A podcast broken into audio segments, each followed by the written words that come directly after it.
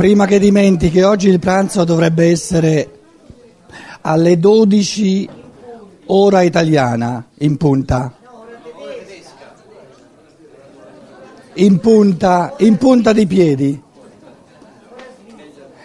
Perché qualcuno deve partire prima, non io, io tirerei fino all'una meno un quarto. Comunque qualcuno deve mangiare. Poi, con mia grande sorpresa, ho notato che non avete comprato tutti i libri che c'erano. A che mi sono chiesto come mai ci deve essere qualcosa che non funziona. Allora, la prima cosa che di sicuro non avete ben capito è che questo Vangelo, queste conferenze sul Vangelo di Giovanni non ci sono.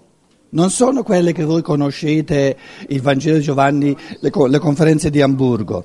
E non c'erano, senza le edizioni Archiati, non c'erano neanche in tedesco. Un secolo non le hanno pubblicate. E questa serie non ce l'avete in italiano, sono tutte diverse. È l'ultimo ciclo di Steiner sul Vangelo di Giovanni, quello più maturo, e lo si vede, perché poi non ne ha tenuti più, a Stoccolma 1910. Marie Steiner, che entrava sempre di più, intimamente nella materia, eccetera, non era capace di stenografare, quindi per fortuna nostra non ha stenografato tutto quello che il dottore ha detto, ma ha preso le cose essenziali, per cui questo libricino qui, queste conferenze, sono la sintesi cristologica più bella di Steiner. È una cosa meravigliosa, io ci ho passato settimane e settimane, giorno e notte, a fare la redazione in tedesco, eccetera, no? Poi anche la traduzione italiana. Quindi questo non ce l'avete e costa soltanto 8 euro. Più di così se muore. Oh. Perché se vedo che ne restano, io non torno in Germania. Poi, questo qui. Le sorgenti della cultura occidentale sono il corso fondamentale di scienza dello spirito che Steiner ha tenuto a Berlino nel 1901-1902, anche questo più di un secolo mai pubblicato. Voi direte, però io conosco il cristianesimo come fatto mistico. Il cristianesimo come fatto mistico è un libricino che Steiner stesso ha pubblicato subito dopo queste 24 conferenze come estratto, come sintesi. Però in questo libricino, chi l'ha letto il cristianesimo come fatto mistico si ricorderà che è un po' difficilino perché è proprio stringato, e invece qui sono le 24 conferenze originarie, stenografate da Franz Seiler, che era un ottimo stenografo, e queste sono le prime 12, no? Quindi qualcuno di voi si ricorderà che io a Roma ho parlato di Ramta. Ramta è un po' il pinco pallino delle macroedizioni. Beh, visto che noi siamo macroedizioni, loro favoriscono questo Ramta, coscienza universale, eccetera. Io non sono uno specialista di Ramta, però mi pare di aver capito che questo testo qui, queste 12 conferenze, le seconde 12 hanno più a che fare col cristianesimo. E lì in Italia vedremo, non sarà facile. Però queste 12, siccome affrontano Eraclito, il pitagorismo, tutta la mitologia greca, interpretata secondo la mitologia greca come creata dalle scuole misteriche greche, lì sono nati i miti, poi tutto Platone, tutta una conferenza sulle 12 fatiche di Ercole. Allora, qui avete per l'Italia, questo testo qui in Italia dovrebbe diventare un best seller, se la gente sapesse cosa c'è dentro qui in queste pagine qui. Notate che per il Vangelo di Giovanni abbiamo fatto un tutt'altro discorso, perché qui c'è da un lato la coscienza universale, i pitagorici per esempio, era una scuola esoterica che si fondava sulla logica dei numeri, cioè che l'universo è strutturato in base al logos dei numeri, no? Però la cosa straordinaria è che qui, cioè questa coscienza universale del logos universale viene affrontata dall'io umano individuale, e l'affermazione fondamentale è che l'io umano individuale non entra nella coscienza universale diluendosi. Questa è la grande differenza. perché ogni matrice, la meditazione trascendentale, eccetera, la spiritualità che viene dall'Oriente, devi scioglierti nel Nirvana. No, no, no, no, il discorso del logos cristico è che entrare in comunione col logos universale significa diventare sempre di più un io cosciente di sé, responsabile di ciò che fa, un io individuale.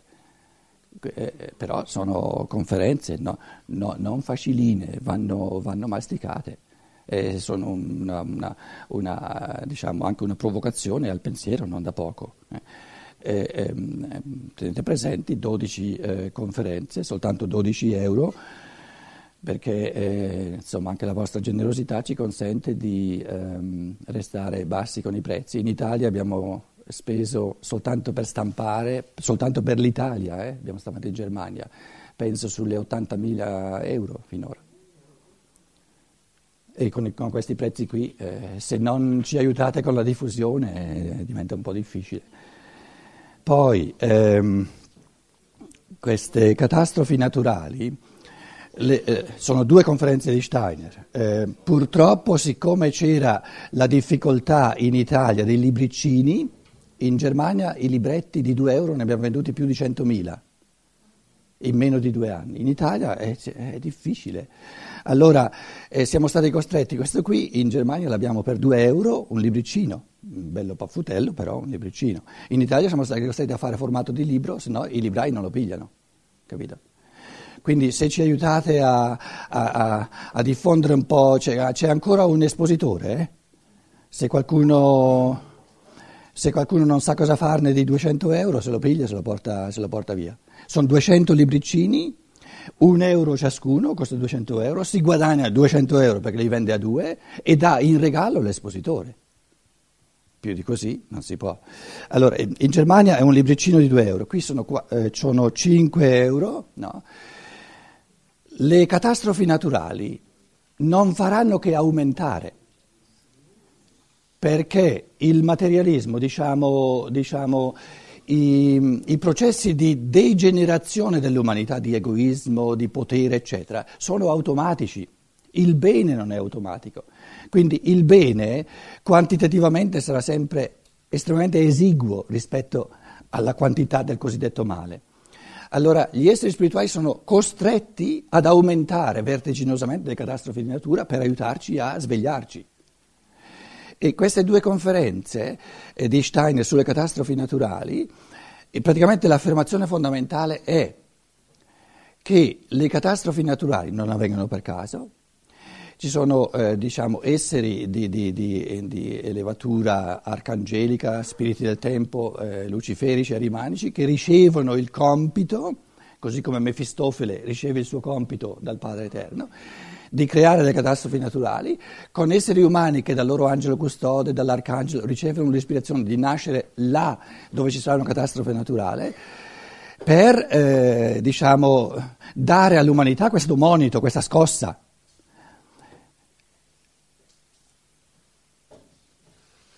La riflessione cristica, cristiana, se volete, no, umana, di fronte alle catastrofi naturali, è: che c'entro io con le catastrofi naturali? Cosa c'entro io? C'entro nella misura in cui faccio parte di questo materialismo che non considera neanche lo spirito, che dove ognuno si arrabatta per sé e troviamo tutte le scuse per non coltivare le forze dell'amore. Allora, il cammino interiore acquista una dimensione umana bellissima se ci sono tante persone, ma lo possono fare solo come individui, che coltivano il cammino interiore, l'umanità ha la possibilità di evitare le catastrofi naturali. In altre parole, dopo che le abbiamo causate, rese necessarie, inevitabili col nostro materialismo, andare ad aiutarli, andare a dargli i soldi, eccetera, è farisaismo. Perché io te l'ho causata, l'ho resa necessaria col mio materialismo, adesso però ti do l'aiutino. Non farisaismo sarebbe di fare tutto quello che c'è da fare perché non avvenga.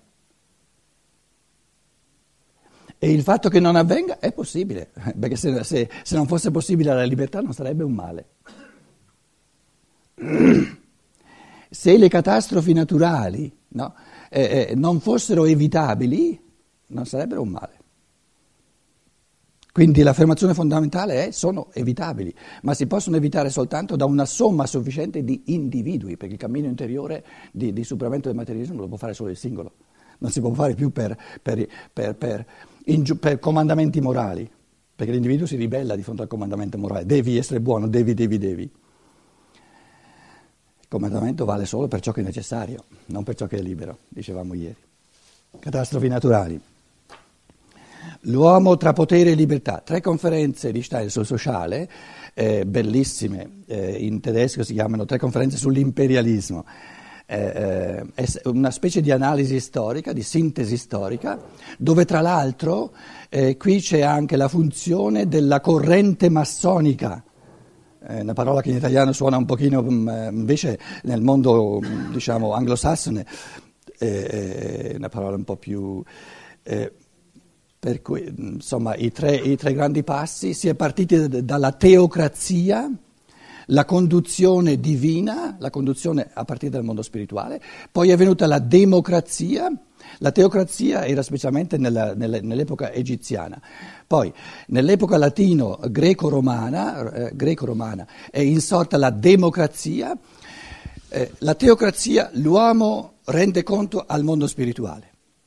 La democrazia adesso c'è, si mette in primo piano il rapporto tra uomo e uomo. E poi il terzo passo si va nel sottoumano, nel terreno, nel mondo della materia, e lì non c'è più il principio conduttore, non è più la vita spirituale, non è più la vita giuridica del rapporto tra uomo e uomo, ma è la vita economica, il potere del denaro, la conquista, l'imperialismo, diciamo, economico, soprattutto a partire dall'Inghilterra, che poi è andato negli Stati Uniti, eccetera, no? Il tutto riassunto in 3 conferenze, sono di una bellezza veramente straordinaria, no? Se avete amici che sapete che poi... comprateli anche per i vostri amici naturalmente, no? L'uomo e la tecnica, naturalmente facciamo soltanto le cose che sono più importanti, non è che io non traduco addirittura cose secondarie, no? Quindi partite dal presupposto che tutto lo Steiner che noi facciamo nelle edizioni Archiati sono sempre le cose fondamentali, però fondamentali non per pochi eletti. Non è questo il compito dell'Archiati Verlag, fondamentali per tutti gli esseri umani. Ora, questa conferenza Steiner l'ha tenuta, l'uomo e la tecnica l'ha tenuta, e c'è tutta una bella discussione con un professore che si è presentato dicendo ma insomma tu prima eri dai teosofi Rudolf Steiner, adesso poi sei scappato via e ci sono vari chiaroveggenze, come si fa a sapere chi ha ragione, no? E di fronte ai suoi studenti lui gli fa una bella lavatina di capo, no? Quindi diciamo, il dibattito dopo la conferenza è non meno interessante della conferenza. Questa conferenza sulla tecnica, il ruolo della tecnica nell'evoluzione della coscienza umana, a studenti dell'Università della Tecnica di Stoccarda, della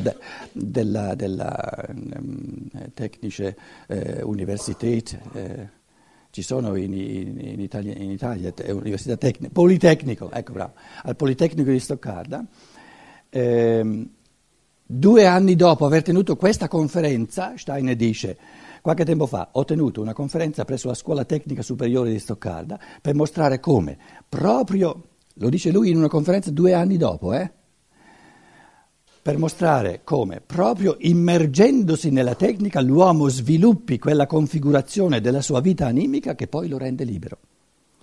La macchina è il primo ordigno che dà all'uomo la possibilità di essere del tutto libero, perché nella macchina c'è soltanto spirito umano, nella macchina ci sono soltanto i pensieri che si è messo l'uomo. Se io ho davanti una pianta o una pietra, c'è spirito cosmico dentro. Io non so con quale spirito ho a che fare. Invece nella macchina ci sono solo pensieri che ci ha messo l'uomo. E poi dice, come ho potuto vedere dall'esito sortito di quella conferenza, ciò che ho voluto dire quella volta non è stato compreso da nessuno. E questa conferenza per un secolo non è stata neanche pubblicata in tedesco, neanche in tedesco. Una conferenza sulla quale Steiner 2 anni dopo dice queste cose. È stata pubblicata per la prima volta in tedesco dalle edizioni Archiati. No? Adesso l'avete in italiano.